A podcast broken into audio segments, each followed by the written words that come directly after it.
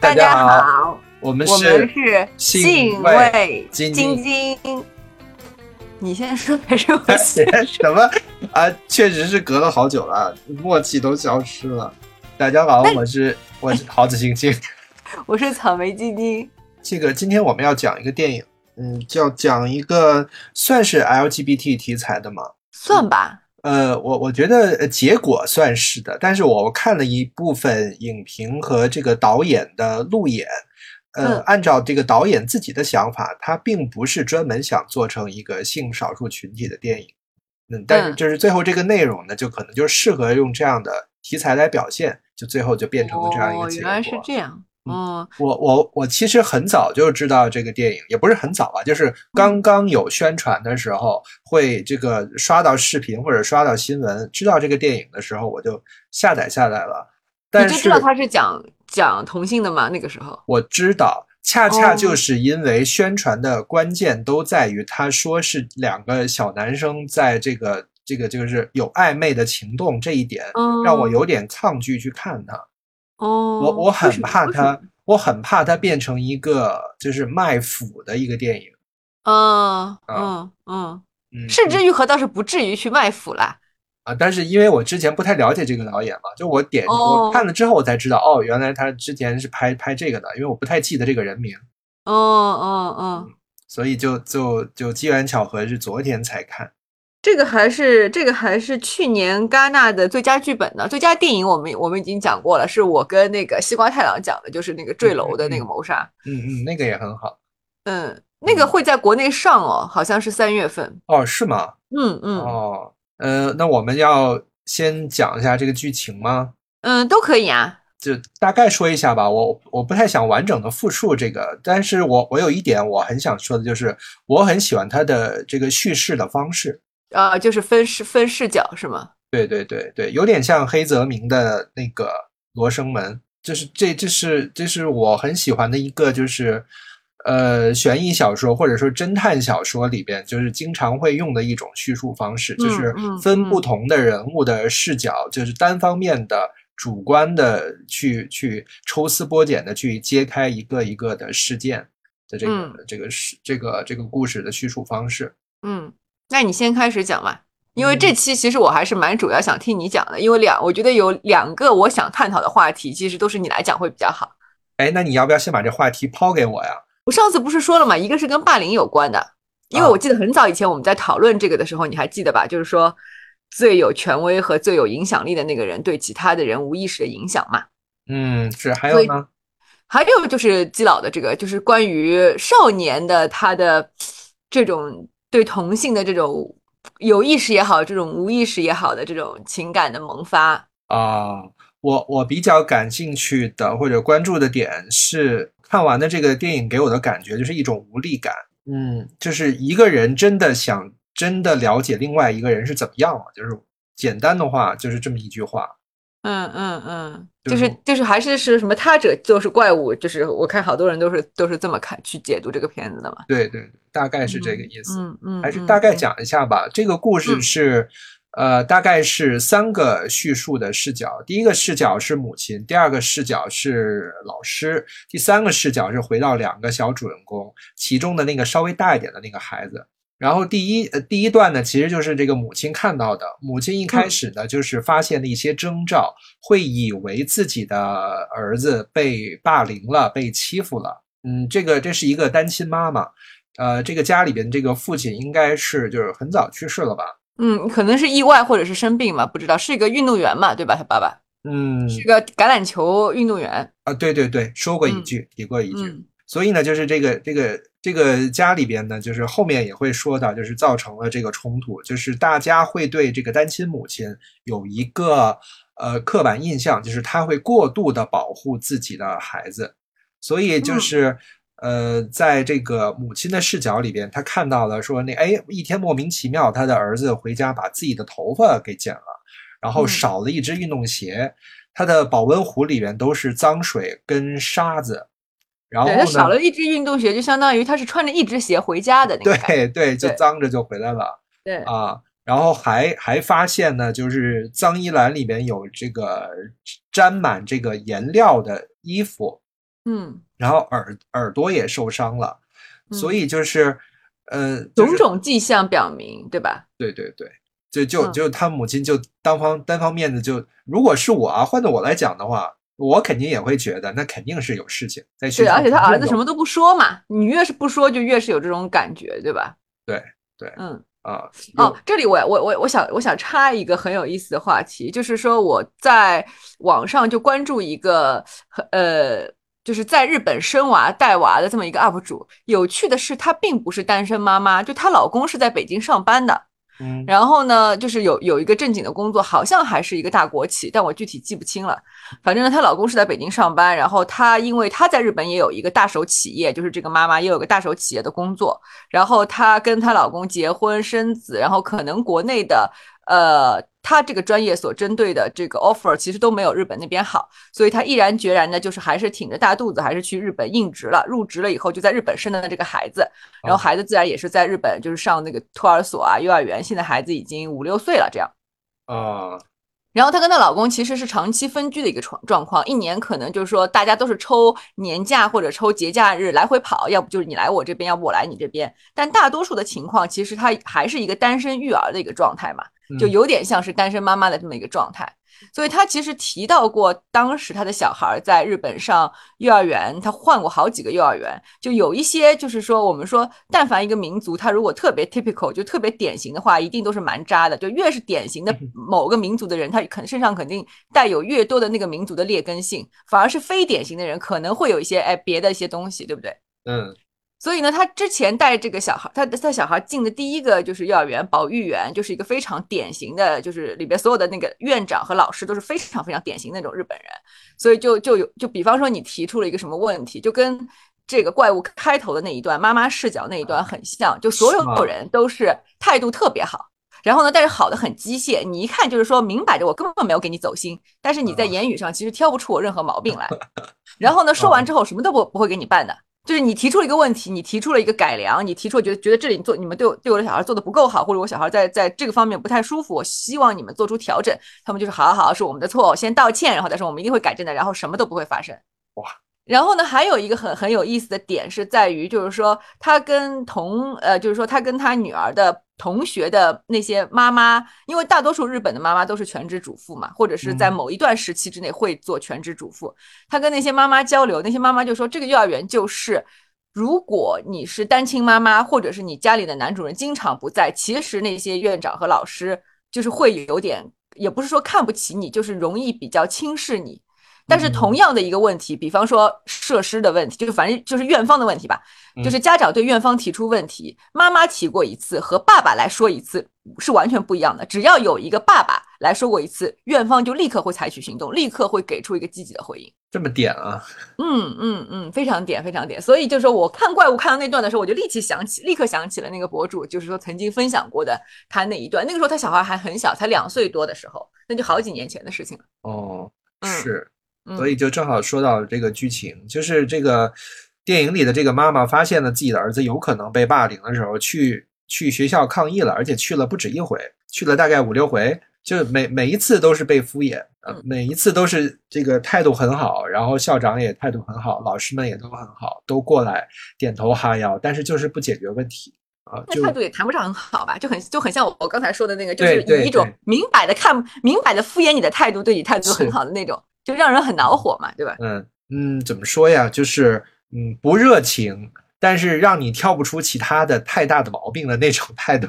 那岂止是不热情，简直是拒人于千里之外，就是明摆着把你当傻子嘛。那个校长甚至会读一些，就是说拿着一个本子来读一些校方的规章制度嘛。像那个，这个我知道，就是因为我有一个同学，他在某银行做过这个，就是接电话的那个，就是那个客服，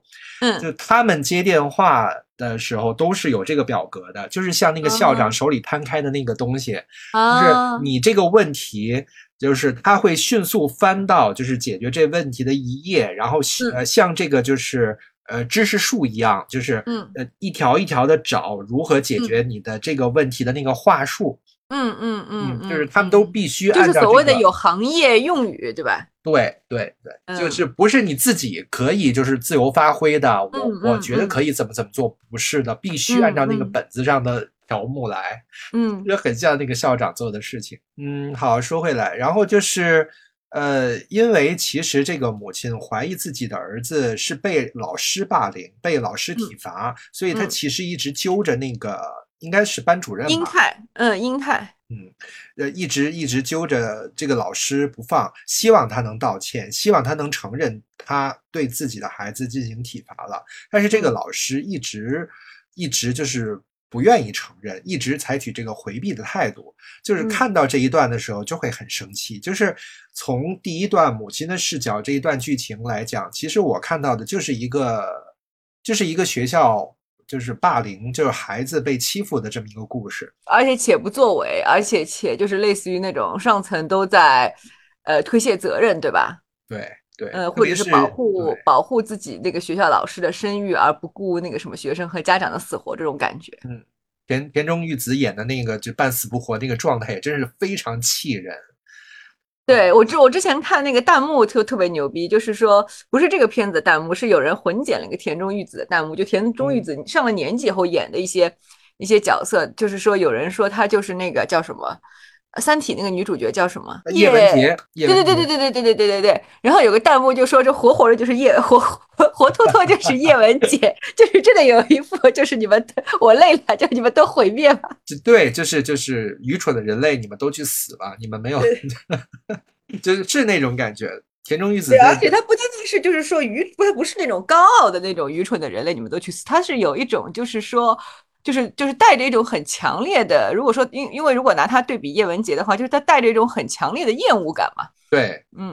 他的眼睛里面在厌恶人类。确实很像叶文洁。我恰好看到了这个有一个网友在日本，他那个把自己去看路演的那个过程给发到网上了。说到那个导演谈到确定是田中裕子来演校长的话，就给他加了很多戏。原本的剧本里面没有校长这么多戏份。因为你想呀，是枝裕和原来有一个御用的老太太演员，但是去世了嘛，树木希林。一直御用，他有一个一直御用的母亲的角色，就是所有他其实就是他的片子里面一直有一个老太太角色，母亲也好，什么也好，就是从步履不停，就很早很早，这个女演员角色是一直没有换过的，就是他和这个树木希林合作的时间远远超过和安藤樱啊什么什么什么。然后那个老太太好像是在去年去世的，所以当他再需要一个老太太的角色的时候，他其实我猜他可能就是有点 lost。然后直到可能找到田中裕子，他才有可能把原来设想的一些戏给加回去。我觉得真正的动机是加回去，而不是加出来。然后呢，就是这个母亲就屡次去学校里边呢，就是想要把这个事情解决。她非常希望校方能够给出解决办法，但是这个学校方面就一直在推诿，一直在就是敷衍了事。然后呢，就是偶然的机会呢，就这个就是知道了儿子有可能就是会霸凌另外一个男生，就是从这个老师嘴里听出来的嘛。就是母亲跟这个老师在对峙的时候，这个老师脱口而出：“你的孩子其实是一个霸凌者，你在这里叫嚣什么？”所以这个母亲当时虽然否认了，但是她上心了，她就去找了那个男孩子。那个男孩子呢？却说其实确实就像你所想的一样，是老师一直在体罚你的孩子，但是他不让我们说，大家都知道这回事情。我为什么对这个完全没有印象？那你是不是看太早了？我没有看太早。你是说他第一次去那个长得很可爱的那个男孩子家里吗？对啊，那个时候那个男孩子没有跟他说什么呀，还给他写了，就是说那场戏我记得很清楚的，因为在刚刚看到那场戏的时候，我还有一点点怀疑，就是说以为就是说长相那么天使的小男孩，其实可能是个恶魔，他其实才是可能就是那个案例者并驾过去。所以对啊，所以那场戏里面他没有说。我不是说那场戏，我是说后来他不是又去大概是第几次，第5次还是第6次去学校的时候，那个伊里就那个。可爱的那个男孩子就直接作证说就是老师在体罚你的孩子啊。对啊对啊，他没有说、啊、我还以为啊，我听岔了，我还以为你在说、啊、就是说他作证说你的儿子就是一个霸凌者呢。啊不是，他说的他是其实是保护他嘛。啊啊对对对、嗯、你这么说是的，是我误解你的意思了。啊嗯，所以其实在第一段的时候就我们看到的是一个母亲那个不断的努力，不断的调查，然后确认了就是这个老师在体罚自己的孩子，然后还有同学来作证的这么一个故事，然后老师也被校方开除了。但是在这个事情以为结束的时候呢，这个母亲又接到通知，说自己的孩子在学校被这个已经解雇的老师从楼梯上推下来了。然后在这个回到家之后，这个孩子呢就是可能受到了一些什么精神压力啊什么的，在台风的那一天晚上他就跑出去了，然后这个他听到了外面有人在大声的喊自己孩子的名字，这第一幕到这里就结束了，这就是这个视角。然后就来到了第二个视角，就是这个被冤枉的，现在可以说了是被冤枉的这个老师的这个视角。其实从第一个母亲的视角来看的话，其实这个老师是没得可喜的，就是完全是一个体罚学生的一个坏人。但是从第二幕开始的时候就发现，哎，这个事情不对，这个老师其实是一个又正直又善良又关心学生的一个好老师。从一开始的时候，就是母亲的那个视角会觉得这个老师是一个又去酒店找女招待，道德败坏，又喜欢体罚学生，又撒谎的这么一个人。但是从第二幕开始，一上来就解释了这个事情。他并、哦、你说、哦、那个不是酒店，那个是在一个算是一个大楼里的一个 girls bar， 嗯，就是那种有女招待陪酒的那种酒吧啊，是啊，嗯，那我说的是什么？你说的是酒店啊啊，对，那就是像那种就是像牛郎店那种，对对对，有点像啊。然后呢，这个老师就其实是一直在用真心对待自己的学生的。他发现了这个就是我们上一段说的那个小一点的那个很可爱的那个孩子，另一个男主角有可能会被这个大一点的孩子霸凌，因为他发现了很多蛛丝马迹，包括这个。加个名字吧，这么说好，就是 A 和 B 好了。 A 是那个就是说看起来比较更高的更男孩子气的那个少年、嗯、B 是那个看起来更矮小睫毛长长更像一个女孩子的少年。嗯，就是这个 B 呢，他的室内鞋会被藏起来啊，他会这个被关到厕所的隔间里边。然后每当发生这样的事情呢，哎，就凑巧的这个 A 会出现在现场，或者他干脆就和这个 B 扭打在一起。这个老师当然就认定了啊，你们确实是发生了这样的冲突，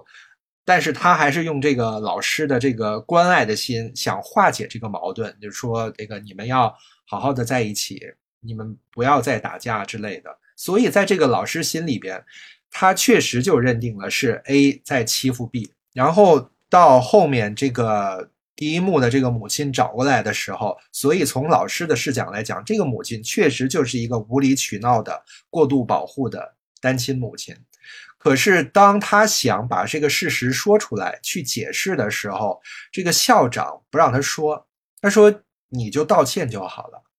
你想说出的这个事实就是没有其他的意义，这个事实并不会让这个事情变好，你要保护学校的话你就认真的去道歉。所以这个老师在这样的压力之下，最终只能认下了这个苦果，最终辞职，然后变成了一个被万人唾弃，还被登上媒体去被大家去误解的这么一个会体罚学生的这么一个坏老师。然后他在他的这个视角当中呢，因为他认为这个 A 一直在霸凌 B 嘛，所以呢他去 B 家进行了家访，见到了这个 B 的父亲，这个 B 的父亲是一个酒鬼，他就说出了这个贯穿这个故事始终的一句话，他说这个 B 就是一个猪脑子，他要把他的猪脑子治好，让他变成原来的正常人的模样。所以就是这个老师其实一直是在努力的做一个好人，但是最后又被污蔑成了一个体罚学生的一个坏人。这是第二段。到第二段最后的时候，他被迫辞职了。他在家里边无意当中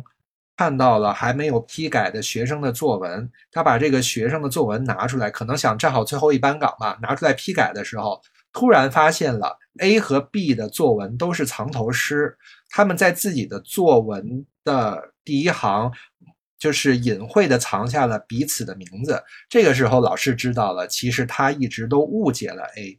因为能这样做的两个人证明两个人彼此关系是非常亲密的，所以他在台风天跑去了 A 的家，也就是他误解 A 一直在那个霸凌 B 嘛，所以他跑去了这个 A 的家，想去跟他道歉，在外边大喊，然后被这个母亲听到了。这就是第二段。然后就回到了第三段，就时间又跳回到一开始，是那个就你刚才说的那个 Girls Bar 着火的那一段，对吧？那个是所有故事，整个那个楼着火了，对。对，整个那个楼着火，他就把那个相当于作为一个就是可回溯的一个标记点嘛，时间上。对，嗯，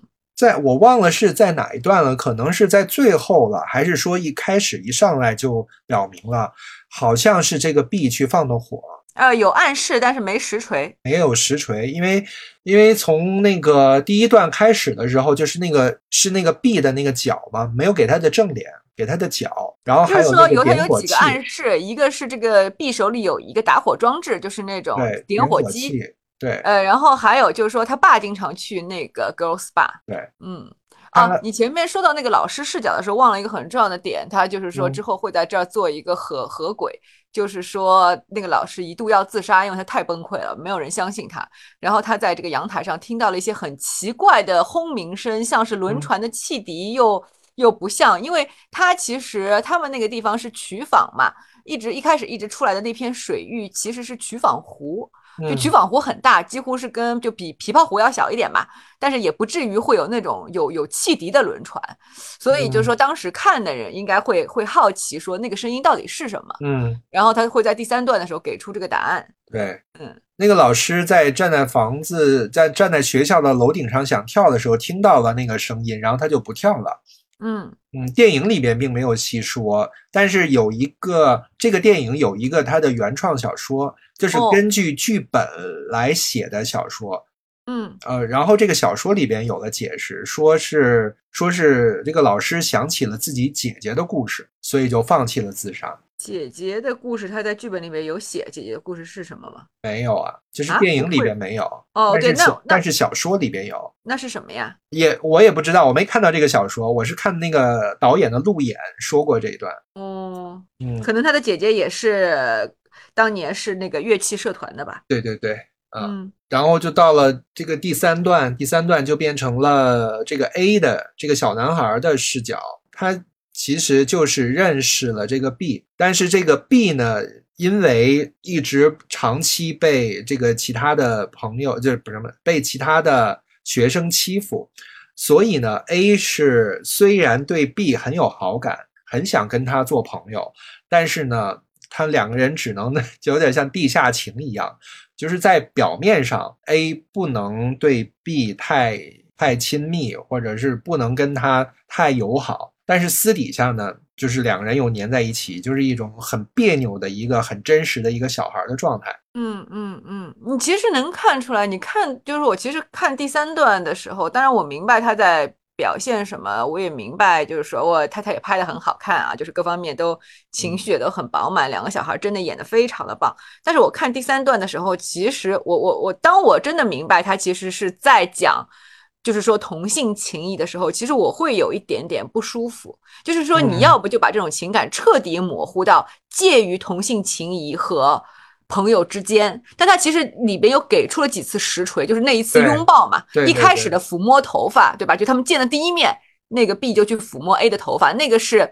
是一个顺直的小男孩是不会做的动作，这是一个小实锤。还有就是说他们就情感迸发，就彼此确认心灵之前的那一次分崩离析，就是那次拥抱，我差点以为他们要接吻，我想说哇尺度有点大，对吧？但是结果没想到是拥抱，然后他确认了自己的心意，跳车去找他，就是已经其实是坐实了这是爱情而不是友情的时候，我其实是有点奇怪的，就是是会有点不舒服，就是因为你其实很你看完这个片子，如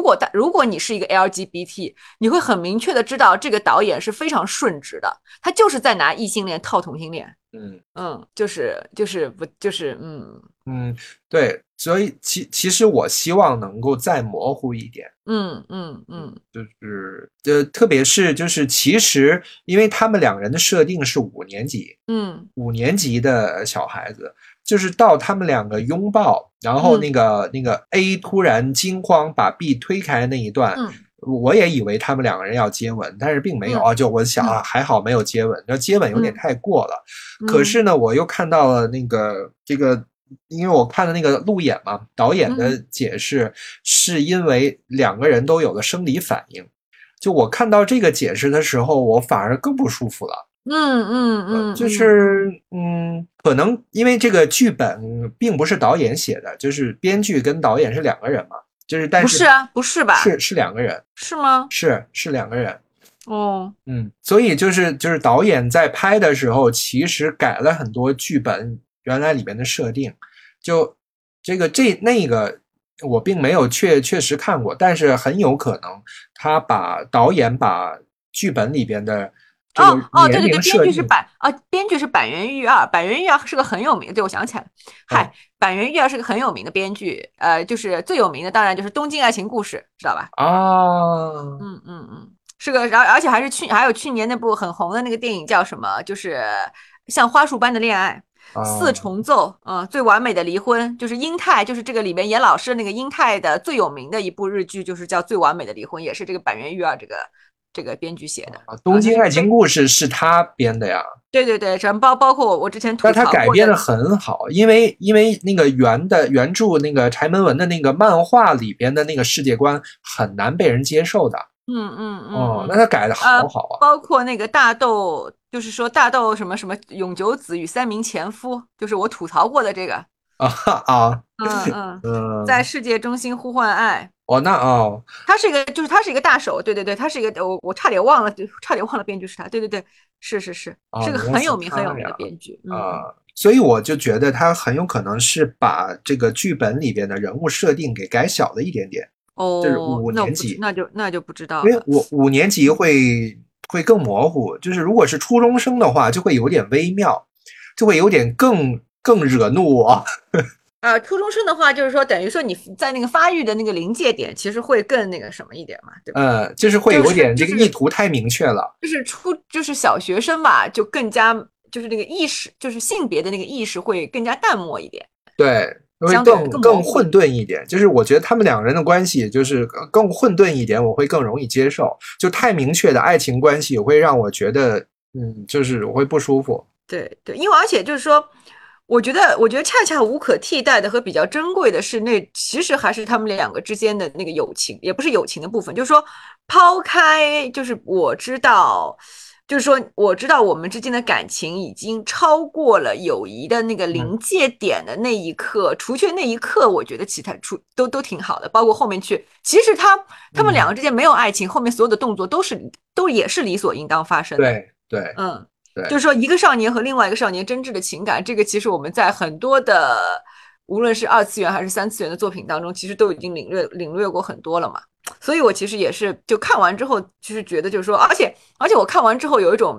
因为我是完全不知道它是一个讲，我是看之前完全不知道它是跟同性有关的，我就是一路当着那个就是说悬疑啊什么社会题材，因为这个板垣育二他在上了年纪以后，他其实特别喜欢关注我看过一个他的纪录片，就是说他自己说他非常愿意去关注社会当中的一些少数群体，不单单是性少数，就是一些比较边缘的，离主流价值观稍微有一点远的人，所以他才会去写这个，就是四重奏嘛，包括4重奏之后还有一个什么那个剧编的也不是很好，反正板垣育二老师他在就是这10年内，就他当然还是一个很高产很厉害的大师，但是他这10年内的创作风格其实跟他年轻的时候比是更走偏的，或者你可以粗浅的理解成他现在的创作风格其实恰恰是更像柴文门的当年的漫画的世界里边的冬季爱情故事，明白了吧？明白了。他其实反而变成了就是那个人，然后就是其实是更写实、更现实、更写实的，然后更社会的。所以呢，我回过头来讲，就是我在看这个电影的时候，就看到最后是这么一个梗，抖了这么一个包袱。虽然用这个词儿也不太好，但是反正我是这么觉得的。我其实是有点很不爽，就是说，因为你这个性少数的这个议题太吸引眼球了，或者说它本身具有的话题性，不单单是性少数群体，就是说5年级少年性少数，哇，你这个放在欧美就是一个大炸弹，你知道吗？是啊，就是它本身这个话题太过于吸引眼球和话题性，导致你前面那2段想要讲的所有的社会问题都被掩盖了，就是说都没有人在 care 了。对，我甚至觉得看到第3段的时候，我被骗了。对。然后你尤其是它第3段其实并没有，你看第1段和第2段其实是有互文的。然后第3段里面只有很少数的这个几个点，就是只有在结构上在做互文，但是在人物上是没有。就是说这个小男孩，就是这个 A， 他眼里既没有老师也没有他妈，反正他们两个眼里只有彼此，就是他们的世界里面没有别人。对，就是他们这个怪物，就是到他们这里就是只有自己是了。对。但是前两段就是自己眼中会看到别人，认为别人是怪物。就是你前两段是可以互文起来，你可以知道他妈妈眼里的老师是怎么样，老师眼里的自己是怎么样，对吧？对。然后妈妈眼里的自己是怎么样，老师眼里的妈妈是怎么样，但是你到了最后一段就啥都没了。对，就跟前面两段是非常割裂的，就是你前面仿佛你要讲一个社会派推理的故事，对吧？仿佛，然后最后你给我一个纯爱篇，就这样。是。包括他之前有很多细节，包括那个戏份很少的那个女同学也对、就是他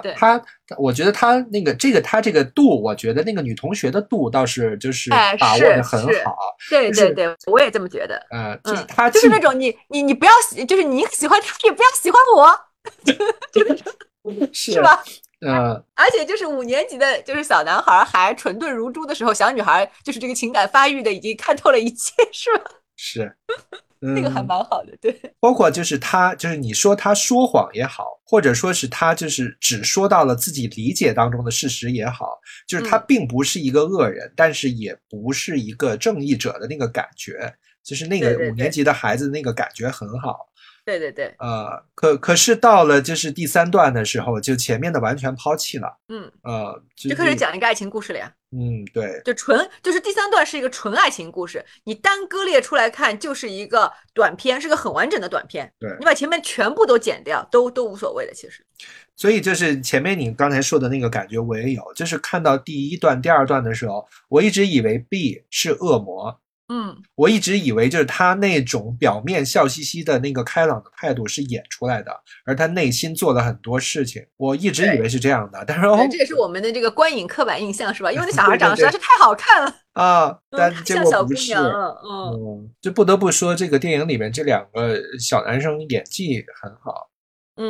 好像而且那个 B 好像还是个童星来的啊？是吗？对，童星啊。好像也就不是他的处女作，他也之前已经演过不少片子了，好像。它里边也有一段就很动人的，就是他们在火车里边玩那个猜图游戏。对。那个 A 的脑袋上面顶的是一个树懒吧？他就问这个东西是怎么样的，然后那个 B 呢就说，就是描述说他受到攻击，就是会什么也不做，然后会受伤，然后怎么样的，就描述了一个就是很惨的那么一个形象。然后那个 A 说是你吗？就大概是这个说了他的名字，然后那个呢，然后 那个 B 呢就是给了一个反应，那个表情，那个叹气。我说这个可以。是。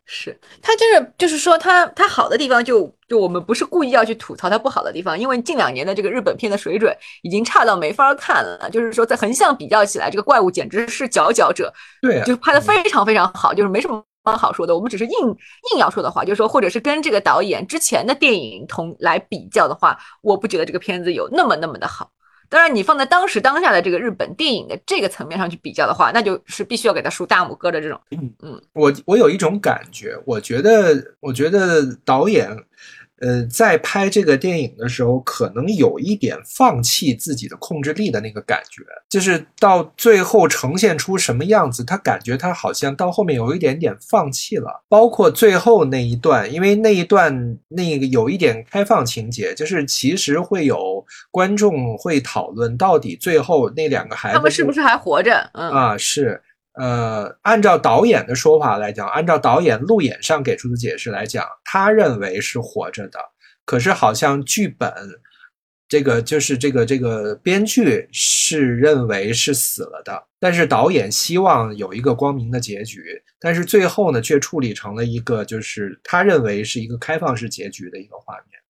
如果你这样说的话，我其实倒不会觉得他放弃了，就是说对这个片子把控，因为其实你要是多看一些他以前的这个片子，你就会发觉他其实他对这个故事的这个走向，这个故事的结构，他其实是有一种就是说怎么讲，松散之中自有一种框架的一个感觉。然后呢，他其实他虽然在很多他拍摄的过程当中，比如说他最有名的那个片子，也是小孩嘛，那个叫什么来着？几个孩子自己生活的那个片子。对，无人知晓。对，无人知晓。因为他在拍《无人知晓》的时候，他其实也就是说拍了好多年嘛，一年四季其实都有，季节都有，就是包括这个小孩其实会在拍摄的过程当中自然的长大，因为那些小孩就是。可能4岁到6岁之间其实会变化很大嘛，或者六岁到9岁之间会变化很大嘛。所以他其实在拍摄过程当中，他其实甚至会采用了一些就是纪录片的拍摄手法，不去过多的干预这些孩子的互动，但是并不代表他对整个这个片子的走向是放任的。然后呢，我自己就是说看这个东西的时候，就是我也不觉得他有放任感，因为你真的放任了，不是就是说我看过好多就是导演真正的就是说就爱打咋地的那种，不呈现出来的这个气不是现在这个气。但是你刚才说的那个东西反而提醒了我觉得有一种可能性是它跟这个板垣育二之间是有一些分歧的。这个分歧可能就体现在两个人对这个故事的理解的不同上面。因为我觉得板垣育二可能在这2年他的表达是更偏向于所谓的这个什么残酷真相的。或者说是一些更加悲观，也不是阴暗，他比较悲观，他不阴暗，他很悲观。然后呢，但是这个是枝裕和，他其实像小偷家族也好，什么也好，他会给你讲一个很残酷的现实，但是他最后依然会给你一个就是说稍微光明一点的收尾，不管这个光明点的收尾有多么的不合逻辑，不合现实逻辑，其实都不重要。就会让你看完整个片子的时候心里还是有一丝暖意的，这个是这个导演一直以来的风格，因为他之前很多故事其实故事内核都挺惨的，但是最后他不会让你带着那种很压抑的心情走出戏院的。然后呢，板垣育二老师呢就他近几年的这个风格其实有点怪，要么就是我觉得他近几年他编剧的作品，一是有一种刻意要暴露就是要讨论日本民族性的这种感觉，就是本身这个着眼点就很严肃，然后题目就有点大。然后另外呢，就是说我不知道是自觉还是不自觉，他其实有一点 show off 自己的那个就是你也不能说他是掉书袋也好，反正就是有一点点炫技的成分在里面了。包括这个怪物的这个叙事模式嘛，3个视角的。说实话，这个叙事模式你觉得新鲜吗？这叙事模式不算什么技巧吧？实话实说，无论在小说还是在各种电影里边，这个我觉得不算。我说的这个技巧不是这个Sensen，你听听他的履历，他已经那么炉火纯青了，他会把这种东西当做技巧吗？不是，是在更细节的地方上。先不去讨论这个话题。总之就是说，回过头来说，我会觉得可能就是他和导演之间有一点分歧，所以可能就是说最后那一趴才是导演真正想拍的东西。就是这个比较符合这个推论，比较符合目前这个电影最后呈现出来那个样子。这个电影的其实故事的整体走向是越来越光明。如果说它里边有悬疑的成分的话，它跟其他的有悬疑成分的电影完全不一样的就是，它是逐渐把所有人物都洗白，然后其他的悬疑片是就是一开始做好的人物到最后都是有罪。但是这个怪物是到最后，就是连那个这个田中裕子演的那个最可能够打上坏人标签的那个人，最后也要给他强行洗一下。也没有特别强行吧，就等于说他其实还是明明白白的说，那个真正的这个撞死他孙女的人还是她老公嘛，所以他很恨她老公。有明明白白说了吗？说了，她都不要跟她老公合葬了，她是再去看那个。看她老公探监的那场，明明白白的还给她老公折了一个死人，戴给死人的纸帽子，然后她老公把它折开了以后就变成了一艘船嘛。他们在讨论将来的墓地嘛，那老太太说就分开来葬嘛，那老头说那好吧。哦，是这个意思吗？我一直以为是她要自己赎罪还是什么。哦，没有，不是吗？哦，就是那段恰恰是说，就是说外面有流言蜚语说这个其实当时开车的是她自己，因为她是校长不能去判刑，只能让她老公去判刑了，结果她立刻就是导演立刻给你讲了真相，其实不是的。嗯，那她为什么最后和这个 A 在聊天的时候说她也撒了谎呢？她撒了什么谎啊？他有说撒了谎吗？我不记得。对啊，那他不是说那个就说什么人有什么想不开的事情就把它吹掉就好了吗？不，在这之前，然后那个 A 在这个阳台上面自言自语说对不起我撒了谎，然后校长在旁边听到了，就是说你撒了什么谎之类的，然后他说其实老师并没有做任何事情，老师是冤枉的。然后校长就然后后面他跟这个 A 在聊天的时候说我们都一样，我也撒了谎。那他我不知道啊，是不是那个在说他母亲的这个事情上我不知道，但是我很确定那场戏就是他跟他去探监时他跟他丈夫说的那些话和他对他丈夫的那个态度绝对是带着恨意的，如果他自己是凶手的话他不是这个演法啊。那这个先存疑，我这里先存疑，我可能会再回去看一下那段。好的，因为我看的这个版本又是那个跟上次那个恐怖片一样，翻译有问题，因为很多关键的词翻译的不对。我还是后来我刚才又快速的看了几个关键的那个地方，我看的英语才看懂它的原意是什么，就包括刚才我们说的是他在那个两个那个男主角 A 跟 B 在车厢里面拥抱，就是确认彼此感情说破的那一段，那个翻译的就完全翻译错了。我看的那个字幕中文的翻译是B 被推开之后，然后他跟 A 说没有关系，我也不是第一次被人推开了。但是这个是不对的。其实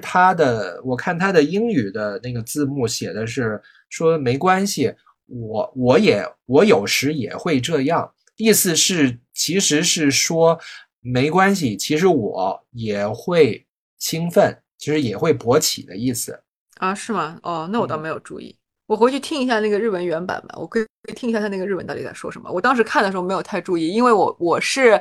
跟那个我们是三个人一起在线上看的，就同时看的，然后看到第三段的时候我们已经一直在吐槽了，但是前两段还是看的比较认真的，因为前两段是真的当悬疑来看，所以不想错过掉细节。对，我最喜欢的那段是那个校长伸腿绊小姑娘那段。哦，但那段其实没有解释啊。对，就是那段他到最后都没有解释为什么，就是说你硬要说的话，其实就是无非就是说凭什么我自己可爱的孙女就是要遭受这样的这个命运，为什么你们这些小兔崽子还活得好好的，对，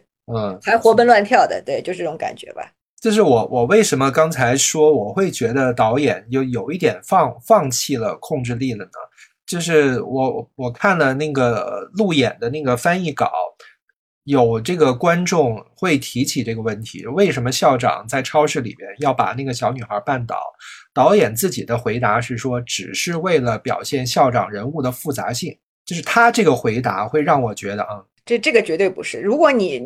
自己在，如果你当过导演，你就知道他这个话其实恰恰是在说明，就是说他每一步都想得很清楚。这个他在拍那个步履不停的时候，其实也有很多就是说对小孩的这个指导也是这样的。其实是在完善他的人物的，他在完善他的人物就说明他对这个片子有绝对的把控力。嗯，他并没有就是说交给演员去自行其是，哪怕他行为上似乎就是说他行为的表现上是在交给演员自行其是，但其实也是在给他自己心目当中的那个城堡在添砖加瓦，而他很清楚那个城堡最后呈现出来会是什么样子。这个就是一个导演对于作品的把控，无论这个作品看起来是多么松散的，但其实有把控和没把控的作品，就是如果你自己是这个职业的人，你一看就知道。哦，那我们可以回到你一开始的时候抛出的那两个问题，一个是霸凌的问题，一个是这个 LGBT 的问题。对，就是说我那天我和另外两个朋友我们一起看完这个片子的时候，其实就有人提出过一个问题，就是说这个霸凌到底是怎么开始的？嗯，我就突然想起那个你以前就抛出过的一个想法，就是说通常是由就是班上最受欢迎的那个人，或者是最具权威的那个人的一种。他所散发出来的一种喜好，对吧？他甚至都不用明说，是吧？我遇到的情况跟我觉得这个中国学校的霸凌跟日本学校的霸凌有一点微妙的不同。嗯，就是从这个日剧里边跟这个电影里边表达出来的日本的霸凌更像你刚才说的那个。可是就是我自己亲身经历过的这个中国学校里面的这种欺负或者说是霸凌，我觉得更简单一点，就是只是父权的一个缩影，就是特别简单直接，就是说以大欺小，以强凌弱呗。对，是，好像就是就是跟你刚才说的那个有一点微妙上的不同。嗯，那如果说就是说。那所以区别就在于，那如果这个区别可不可以理解成，假设在日式的这种霸凌当中，被霸凌的那个人突然之间奋起反抗，变得就是说，那个就是光脚的不怕穿鞋的，其实容易把那些大概率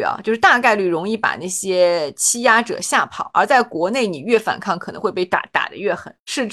可能会有这种区别。就如果按照你刚才的分析的话，对不对？对，我觉得有可能是这样，会让他的反抗反而可能会让这个霸凌升级，就是这个肢体上的这个伤害可能会升级，对吧？对对，明白，可能是这样。像日本这个学校就给我的感觉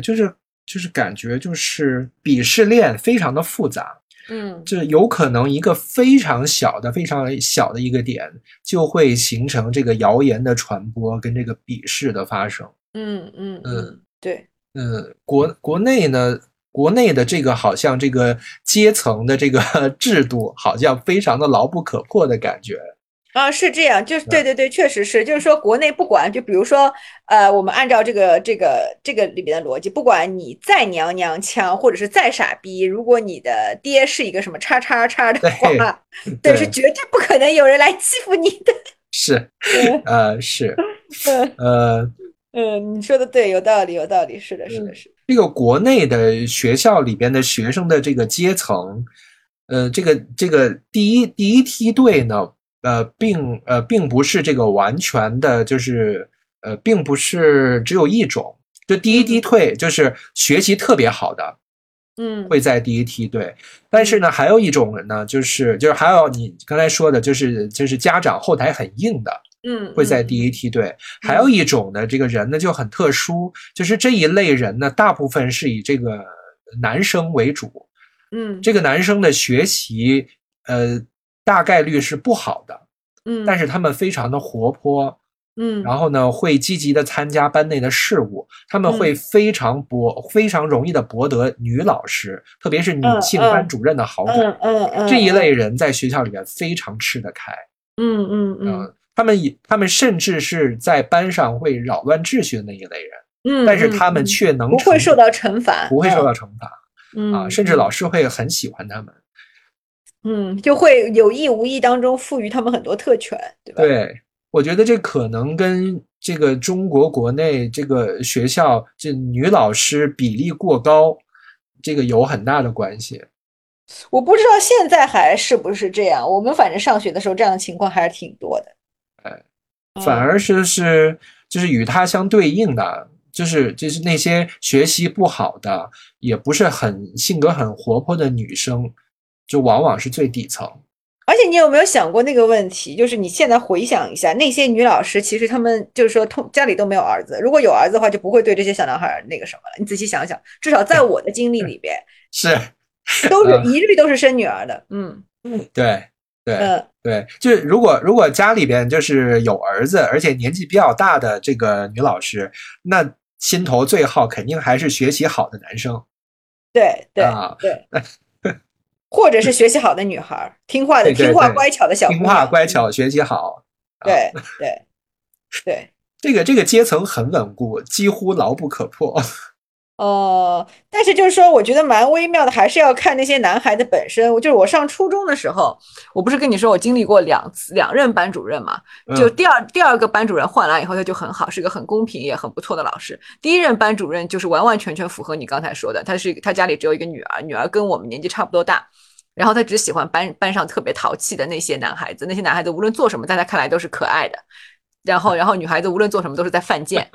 他会明讲到，他真的会觉得女孩子跟男孩子说话就是在勾引他们啊。对对，而且这我现在应该没有了，应该不会有人这么做了。但是在我们那个年代，老师还没有那么的这个注意自己的那个言语的时候，经常会说出什么妓女啊。对对对，之类的，对吧？会说很严重、很严重的这个词，然后侮辱。对对对对对，很可怕，很可怕。然后就，但是还是要看，就是说我当时初中里边那几个，就是说最受那个女老师喜欢的那些男生，就反而也不知道是机缘凑巧，他们反而就不是讨好型的人格，他们反而觉得那个女老师很恶心，还会跟她对着干。所以他们并没有因为她是权威而去谄媚她，就还蛮。道义有道的，就不知道是不是因为我们那个是年代，就是说他们心中最大的偶像都是浩南哥，所以我不知道有没有这个原因，可能有啊，我不知道。嗯，所以就是因为我其实还蛮想讨论那个话题，就是我们抛开这个中日霸凌的这个区别，我们仅仅就是说一个相对来说封闭的一个环境、一个团体，比方说。学校对吧？或者说是比如说医院，或者是某些单位，就是比较封闭的这么一个时空环境里边，这样的一个工作也好，就是长期的一个你需要去待在里边这样一个环境里边，是不是很容易发生就是某一个意见领袖、一个权威的好恶，会就是说潜移默化的影响到他身边的这个其他人？我本来其实想要得出的是这样一个结论，就是我刚才所说的，就是是不是先抛开霸凌这个词儿，我本来想得出的这个结论，是不是在这样的一个比较封闭的环境里边，无论是学校啊还是什么地方，一个有权威的那个人，他可能会去潜移默化的影响他的好恶，会影响其他的人。但是我后来突然一想说，这个事情还是有分别，因为其实放在我们的这个国内的这个环境里边，其实影响力始终还是跟权力挂钩的。是，你就是说你抛开权力去谈影响力的话，其实有点扯淡。但是在我们更小的那个时候，就是说，所谓的影响，就是说抛开权力的影响力还是有的，就可能那个时候。我们小时候的那个社会环境相对来说，大家的阶级还没有拉开的这么大，对吧？就是在普通，就是说，起码你在一个社区里边吧，对吧？你在一个社区里边，其实大家的那个家庭环境其实都差不多嘛，所以在那种环境里边，就是说，一个小孩的他的人格魅力，或者是这个小孩他自己所展现出来的这种影响力，就是会脱离那个体系来存在的，会空间会多一点。现在可能这个空间就没有多少了。这让我想到的就是我们父辈母辈不就基本上都是家庭人数比较多嘛，甚至有的可能家里边这个七八个叔叔姑姑这个七八个的这种情况，这个其实就会有一个鄙视链，就是会有互相看不起的这个状况，对，而这个互相看不起的这个状况呢，就是会传递到下一代，就是这马上就要又要过年了，这个过年的时候就是大家现在就是会就是很讨厌那些这个讨厌的亲戚。嗯，但其实如果你觉得一个你的姑姑或者叔叔就是说话很不好听，会这个就是没有边界感，那实际上他说的这些话其实就代表了他对你们这一家人的这个态度。对。对对，我突然想起我一个朋友跟我讲过的一件事情，让我听着很愤怒。他说他那个时候还很小，可能也就是应该是15岁之前，然后呢我忘了具体是90岁还是11、12岁，反正一定是在15岁之前，上高中之前。然后他说也是有一次他舅舅，就是因为他舅舅是算是混得比较好的，就是有一个怎么讲，不能说太细，反正就是有一个职位吧。有一个不错的职位，然后呢他舅舅算是他妈妈那支里边，就又是儿子嘛，就是又混得不错，社会地位又相对来说是最高的，然后他就是说这个舅舅的儿子也顺理成章的是读书比较好的，教育资源比较倾斜的，后来果然也考上了一个很牛逼的大学，然后子承父业了，这当然这是后话了。就是在那个时候，因为他当然因为是舅舅，所以他的舅舅的小孩跟我那个朋友其实年龄差不多嘛。那个时候大家也都只是初中生。就有一次大家在聚会的时候，就吃完饭，大家可能分散在别的这个屋里边看电视的时候，他舅舅就突然之间跑到了我朋友那个屋，就跟他坐在一起看了会儿电视，然后像是那种特别自言自语的，面带微笑的，就像说出一句就是客气话一样的说：“你将来不会有什么出息的。”没有铺垫的，很可怕的，就仿佛就是为了来诅咒他一样，就特别可怕，是不是蛮可怕的这个话？好可怕，好可怕。我也想起一件那个我们家的事情，我有的时候跟我妈聊天，会聊到这他们年轻的时候的事情，然后我妈不止一次跟我提到一个就是很特别的事情，就是我自己觉得我妈年轻的时候挺漂亮的。就是以我爸年轻的时候的那个长相啊，还有工作呀，各方面能力来讲，就是大家会自然的做一个对比。但是作为兄弟姐妹来讲的话，就怎么着也会就是为自己的这个兄弟多美言几句吧。可是呢，你是说你父亲的兄弟吗？对，我父亲的兄弟，兄弟姐妹。但是呢，但是我妈呢，就是在这个跟我爸结婚之后呢，会经常听到就是我爸的兄弟姐妹会发出一个疑问，就是说啊，你为什么会嫁给他呢？不管是开玩笑也好，或者是就是一瞬间很认真的发出这个疑问，对，或者是一瞬间的想充当一下这个娘家人的这个心态，怎么样拉，就不管是出于什么心态吧，就是我妈不止一次的听过这样的话。可是这个话就是这个话都是在你爹不在场的时候说的， 对吧？对，在不在场的时候。但是这个话其实就是他的深层的意思就是在贬低我爸。对对，是。然后类似的话，其实我自己就是，也就是我也听过一次，就是我小的时候，就是一大家人，就是包括我的这个叔叔啊，这个大伯呀之类的，就是大家一起出去走在路上的时候，那个时候我还小，是小学，我小的时候就是非常不喜欢运动，就是能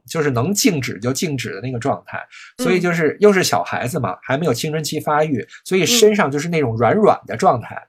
没有什么肌肉，又长得白白的，就是很像小姑娘。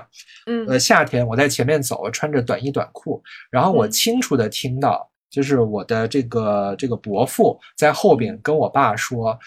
这个星星啊，这个腿，那个就是太圆了。他那个意思就是说我的肌肉量很少，是因为我小时候就是很瘦的，就是肯定是不胖的。但是他呢，就是要挑剔我。说我的肌肉量少，没有肌肉线条，认为我的胳膊腿都是圆圆的、软软的，像女孩子一样。然后他就当时就是当着我的面，也当着我爸的面，然后把这个话说出来了，意思就是在挑剔我的身体。我那个时候当然没有现在就是大家这么敏感了，说你怎么能评判别人的身体呢？但是当你这样的话，我觉得每个小孩小时候都受到过一箩筐这样的负面评价，好吗？就是对于自己那个外在和什么身体上的评头论足。可是我觉得啊，就是因为像这样的对话，我当时是听到了，但是我反过来分析反推，就是我爸家里那些兄弟姐妹对我爸的这个态度，跟他们对我爸的这个认知，我觉得其实就是通过这种方式来贬低我父亲。嗯，怎么讲？你的意思就是说，其实就是说我其实不太在乎你的感受，是这个意思吧？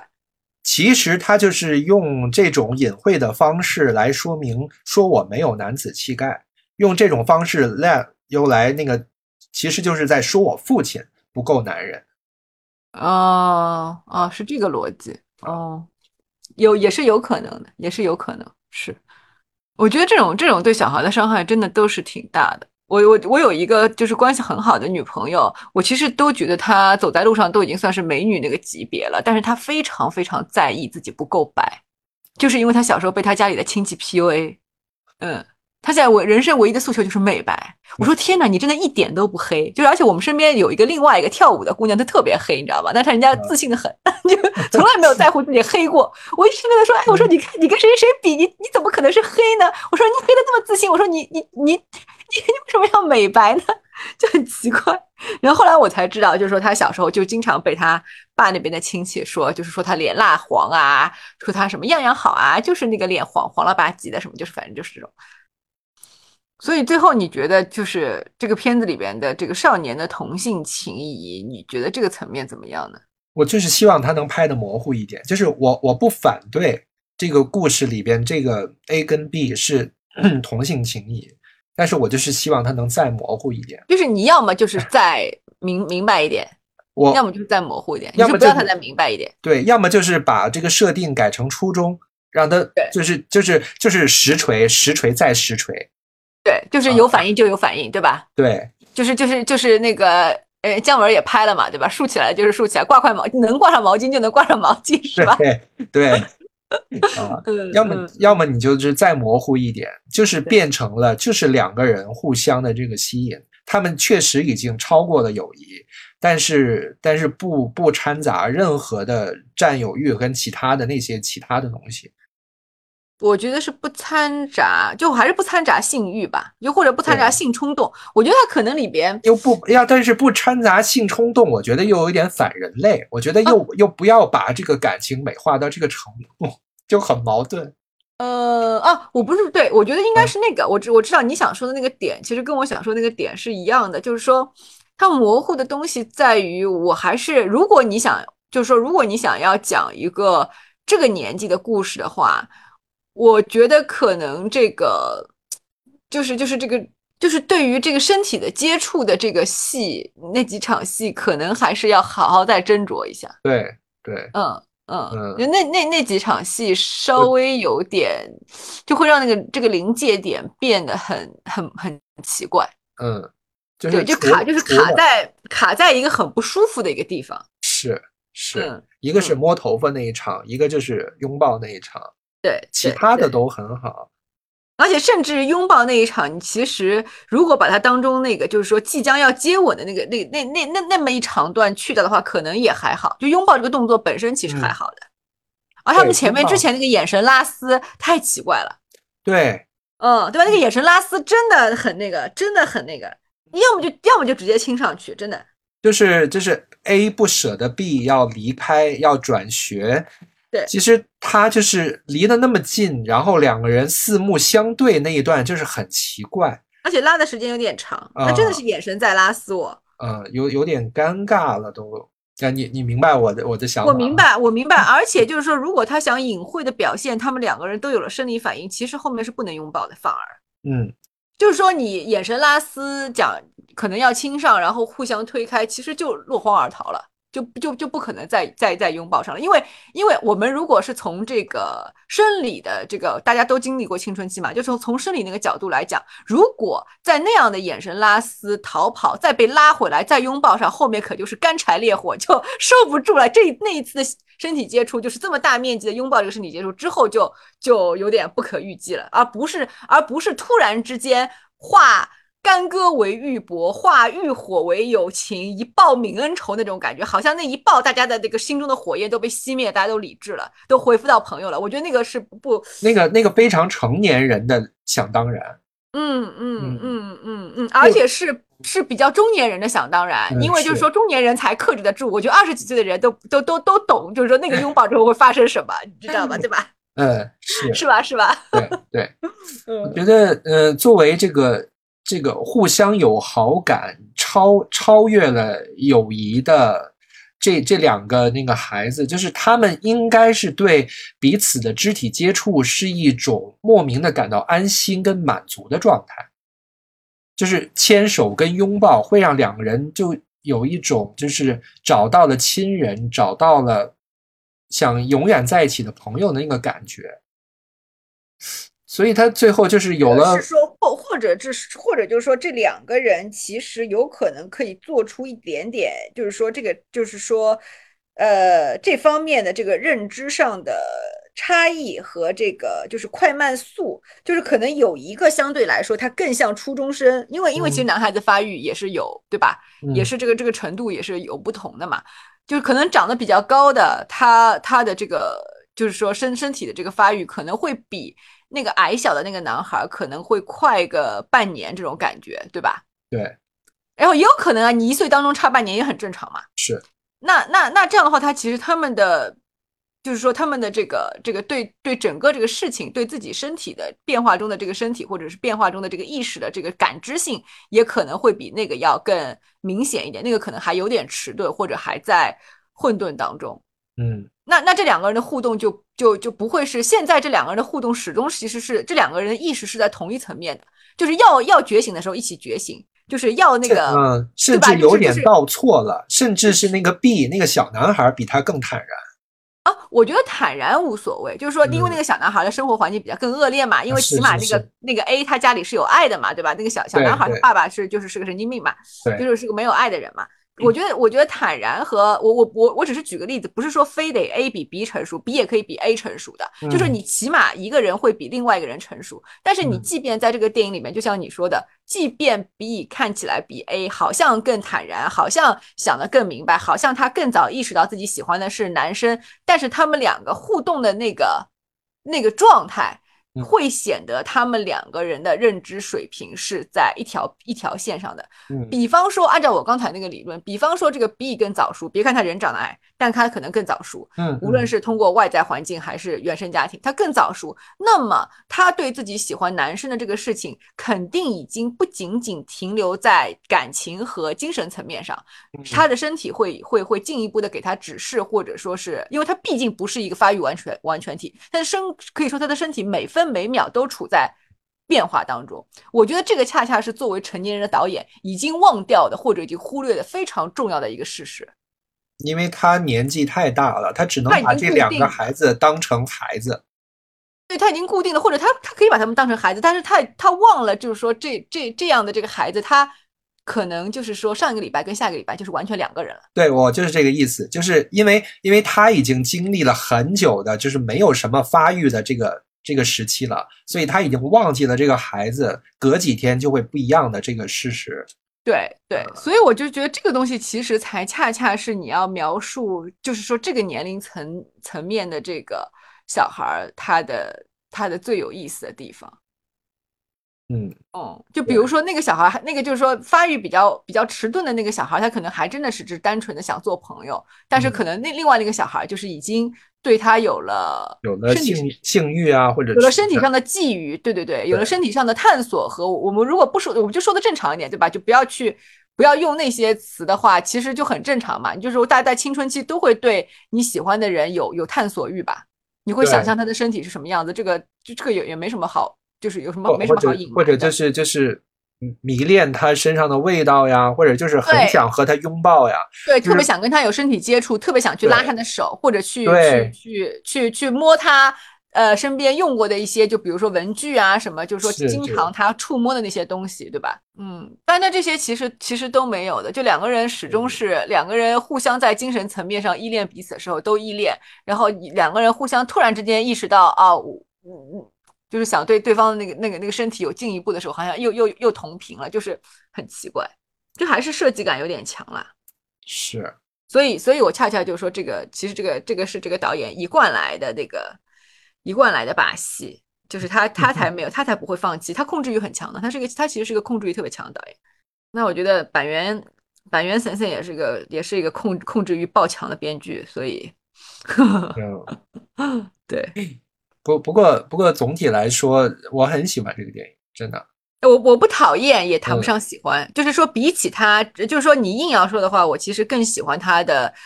小偷家族，我其实也没有那么喜欢，我其实更喜欢他的那个步履不停和刚才那个无人知晓，和你说的那个无人知晓。对，那我要去再看一看。嗯，那下面我们请西瓜太郎来发表一下他的吐槽，给他一点吐槽时间，因为他今天知道我和星星要聊这个片子的时候，他就说本来是他说要一起聊，我说聊什么聊？我说不要一起聊了，就是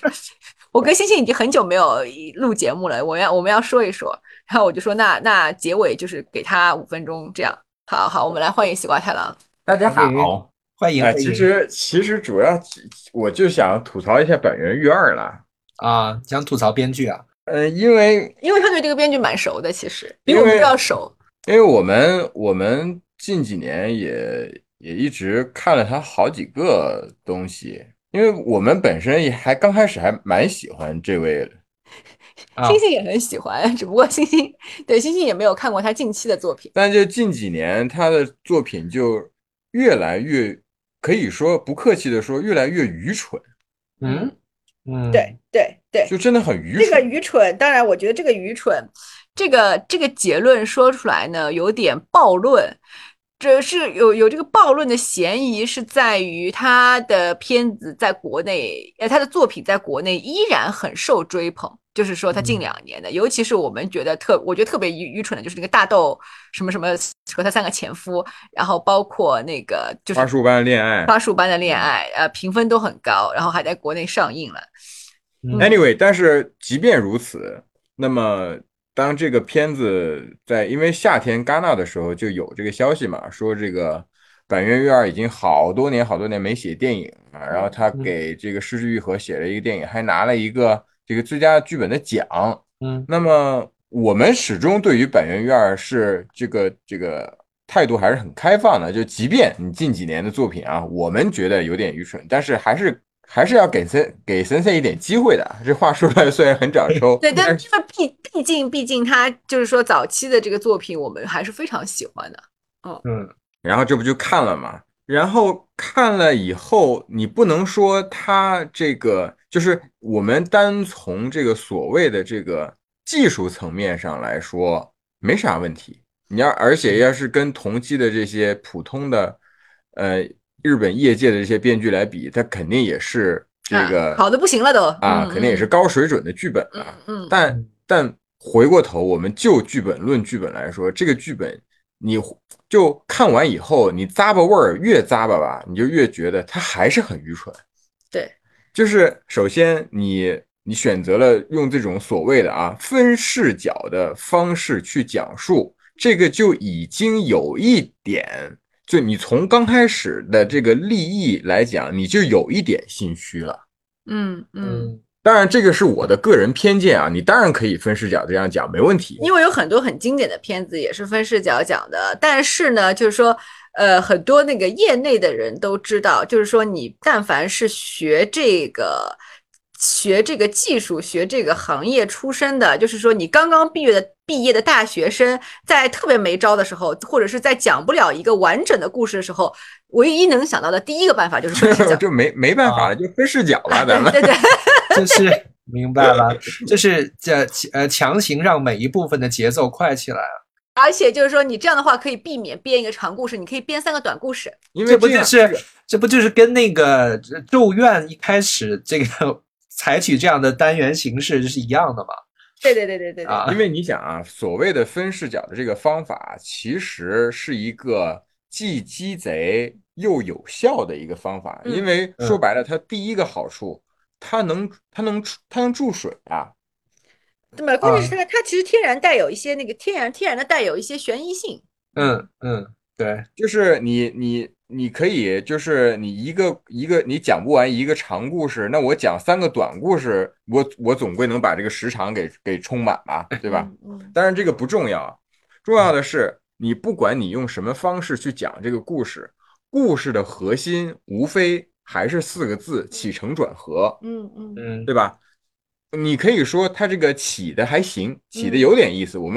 当时看的还津津有味。但是当他进入了英泰的故事，一切就开始不对劲了。就等于你看完你会发觉他这个故事里面塑造的所有的人物几乎都是好几副面孔。你回味的时候，你从第一段视角到第二段视角到第三段视角到最后，你这所有的事情在一个人物身上你串不起来，你发觉他不是一个人物来的。对，这个跟千人千面还不太一样，就是说这个不像，就比如说我们看《红楼梦》或者是我们看《金瓶梅》，说它其实就是会把人物的复杂性，把人物的好几个面孔写起来。但是跟我们现在讲的这个怪物，它的区别就在于说，你一个比较完整的作品，它其实你看完所有的人物对这个人物的评价，或者是看完这个人物在这个作品里面很多面向的呈现之后，你看完整个作品，看完整个电影，你最后咂巴过窝来说啊，他还是一个人。然后但是看完这个怪物，我们会有一种就是说，你在 A 视角里边和你在这个 B 视角里边的这个不同性，让我很难以就是说怎么讲，就是很难把它归结成同一个人物。你当然可以说，就是说你什么，就是说比之砒霜，什么以之蜜糖，但是怎么讲呢？就是说文学作品它的创作，它是需要有一定的创作规律的，因为文艺作品毕竟是对生活的提炼。总结、戏仿、象征都行，但它永远都不是生活本身。我觉得这个其实是我觉得是我刚才忘了讲下去的，就是说板垣老师他在这几年所犯的一个，也不是所犯的错误，不能说所犯的错误，在这几年所走向的另外一条歧路，你知道吗？你看啊，你比方说，我觉得可能。就是这个片子从头到尾最完整的一个人物，可能就只有安藤樱自己，因为他没什么变化。对，那么你看这个他儿子这个小男孩，就不对。你回想一下，就是你从后往前回想嘛，他真实的故事是和另外一个男孩是这样的一个爱情故事。对，他问，那么好了，我就想问，他为什么要在第一段故事里面？他妈追问他到底是谁霸凌了你，到底是谁说你的脑子是猪脑子，他说了老师的名字。Why？ 因为那个老师从头到尾都没有。为什么？就是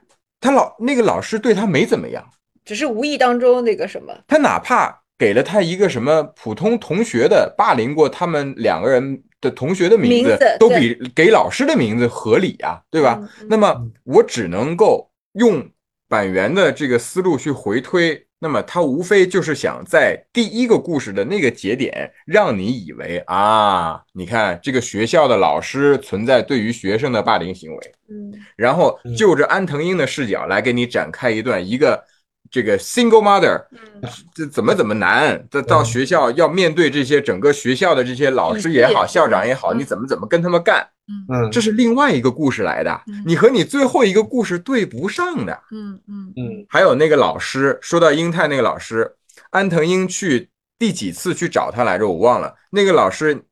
星星你还记不记得，就是在那个学校那个里头，英泰被安藤樱追问的笑了。对，那个笑容是很不屑的，对吧？对他的态度，嗯，我又要问了 ，why？ 包括那个他，包括就是说他还在。如果你要说这个笑是，你也要解读成是那个安藤英主观视角里边他的这个某种曲解。但是那吃糖这个动作呢，对吧？吃糖这个动作是实实在在物理发生的。那你前后也没有说樱糖他有在樱太他有在紧张的时候需要去补充一些糖分这样的习惯吧？哪怕对吧？就是这是剧本上应该有，而它缺失的技术层面上缺失的问题。所以我为什么说，当我们看到故事进入第二个视角的时候，我就已经觉得非常不对劲了，因为樱太这个人物。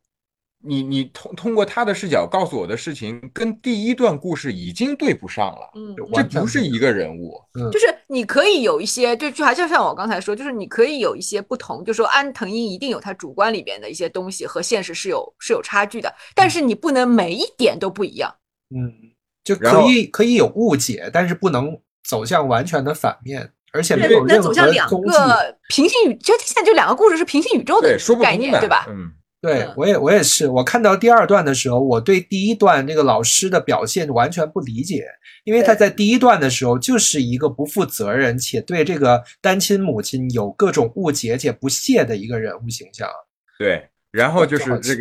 个老太太校长，老太太校长最牛逼的一个动作，把小女孩绊倒，然后你到最后，因为你在前面你埋了这个校长这样一个动作，那么。校长最出彩的跟小男孩吹号那场戏就没有意义了。因为你不解释的话，你没有跟我解释为什么他把小女孩绊倒，因为对这个动作其实就跟英泰吃糖一样，它是现实当中被女主角目睹的一个动作，而不是一个态度。如果是一个态度的话，你笑也好，或者是什么哭也好，你可以是女主角的就是主观意识的理解，对吧？对。但是你吃糖和绊倒小女孩是切切实实发生在那个时空里边的，你除非说是平行宇宙。不然的话，你这个其实就等于说他确实就是干了这样的事儿，那你就不能不解释，对吧？对，所以以上种种总结下来，就是我甚至可以说，板垣他这个剧本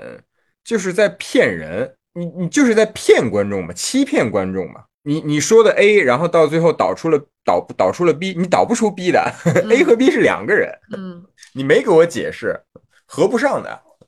就是我现在会从他近几年的这几个片子里边，就是说读出一个信息。我觉得，因为像他，尤其是在日本业内啊，而且尤其是像他这样的江湖地位，其实他应该已经不会接受到任何批评的信息了。这个我敢打90%的包票，就是说，即便有人想说，也绝对不会跟他说。就是说后辈下级绝对不可能跟他说，那个比他年纪更大的人，就是也不会跟他讲这些有的没的，就是说，除非已经什么亲如父子那种，我估计可能跟他亲如父子的前辈现在已经不在人世了。然后有一两个还在人世的，我不确定跟他关系有没有那么好。然后那就是像他跟他平级的，比如说导演和他这样岁数差不多，然后。那个社会业内地位也差不多的，可能他们会在以日本人的方式做一些特殊的较劲，但绝对不会当面说出来，对吧？是的。所以就是说，他其实陷入了一种，就是当一个人没有办法，就像你说的，一个人必须和另外一个人交流，他才能获得回馈。当一个人永远是在自己的这个思维里打转，无论你走得多远，都可能是一件很危险的事情，对吧？对，而且。板垣，因为我们看过他那个纪录片嘛，对，就是板垣这个人，他其实还是一个挺怎么讲呢，还是一个挺努力的编剧，挺有人文关怀。就是、当他要去写一个东西的时候，他会去花心思去做很多功课，对，做很多调研。那么你也可以，他肯定会说，你看第一段故事里面，第二段故事里面，第三段故事里面这些事情，我可以。拍着胸脯跟你们讲，日本社会都存在，这些人我都见过，但问题是你穿不起来呀，它不是独立的故事。对，我觉得这个是一个很大的问题。另外一个问题就是，我就想说，他这几年一直以来就是越走越偏的一个，就是他心目当中所谓的这个现实主义，就是他已经走火入魔到。只关注于现实主义当中的那部分现实，而罔顾他本身的工作是在创造一个虚构的作品。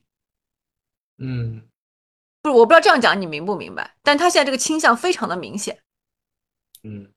但是有一部分人很爱，或者是说基于以前对他的滤镜依然对他产生追捧，其中的一个点就是说，哇神仙你太写实了，你每一步都是那么的，就是说比如说花束般的恋爱，你写的这个恋爱好写实啊，就是一对就是说有那个一对文艺小青年，当初可能彼此都还有男女朋友的，怎么在一个很偶然的朋友聚会的场合怎么认识，怎么进行第二摊，一步一步怎么从朋友变成恋人，然后又同居，每一个细节都是你绝对会在网上看到 bot 的，而就是绝对是那种非虚构创作，就非虚构，每一步都是非虚构的，直到他们就说实在就是说两个人都创作的话赚不起家用，男生放弃了文艺的梦想去上班了，然后和这个女生之间的这个生活的节奏发生了这个分歧，然后两个人一步一步怎么走向分怎么分的时候，就他每一步都很写实，就是说你感觉你像看了一个两个演员演的一个纪录片。嗯。就是会给人这种感觉，就是那种加了一点演绎的纪录片，就比方说有一对小夫妻给你讲了一个真实他们从好到离婚的这么一个经历，然后你找了两个演员来重新呈现这一段，然后当中有一些剪辑，有一些小小的台词的一些戏剧性的处理，也就仅此而已了，其他的就基本上是个纪录片的写法和模式了。他最近就在走这样的极端。嗯。他当然就是说不同的片子里面他会去做一些不同的那个变化，他还在做尝试，比如说那个之后那个大豆就是松隆子和他的三个前夫，那个故事就比较更偏向浪漫主义一点，然后但他里面也依然写了几种日本现在社会中年人的不同的阶层可能会发生的恋爱。总之就他现在的这个创作让人觉得就很乏味，让人觉得没有，就是说你用你的怎么讲，就是没有一个讲故事的人，没有一个我们比如说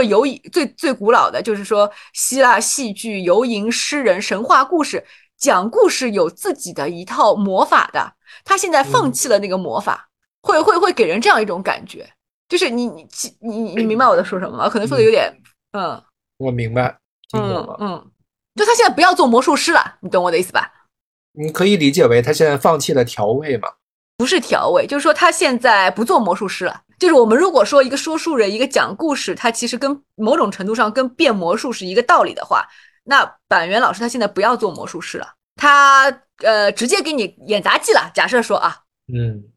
你明白我的意思吧？就是演杂技其实就是真刀真枪嘛，没有任何花活了。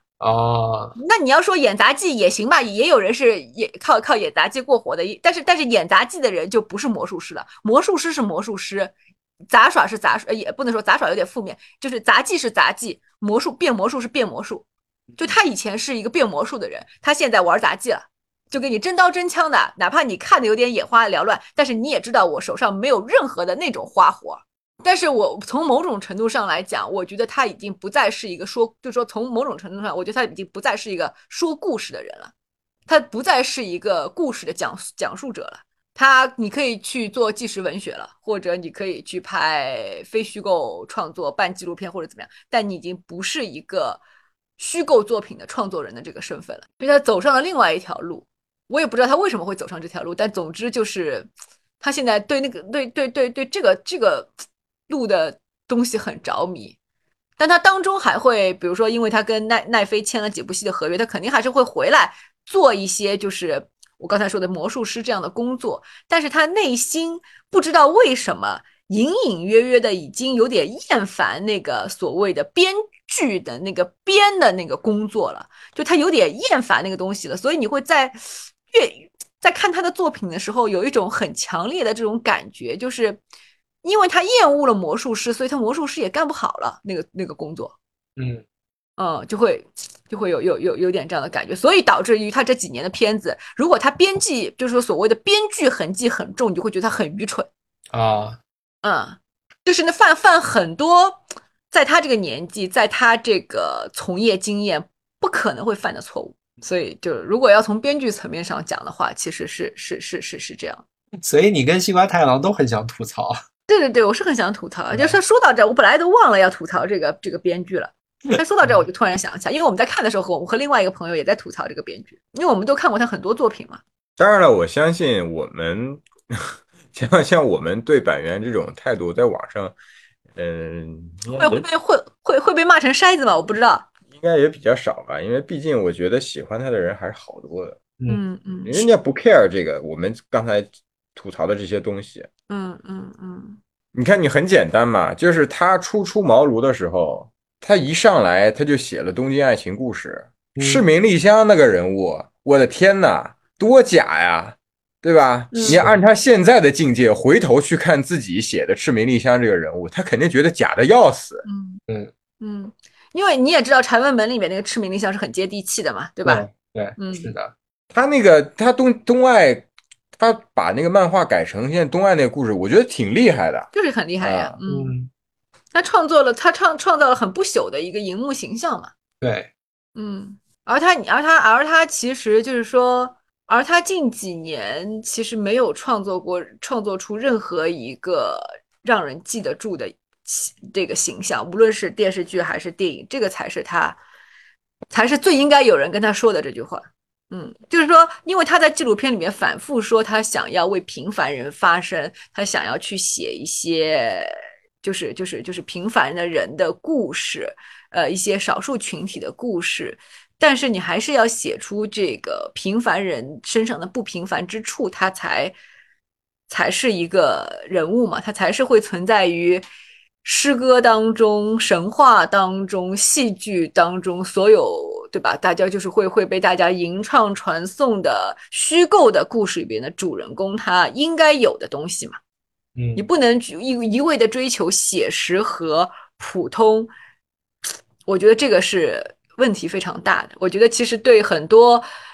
但是这个东西啊，就是说现实的渐进线这个东西对任何一个成熟的创作者来说都是具有很大的吸引力的，但是这个界限真的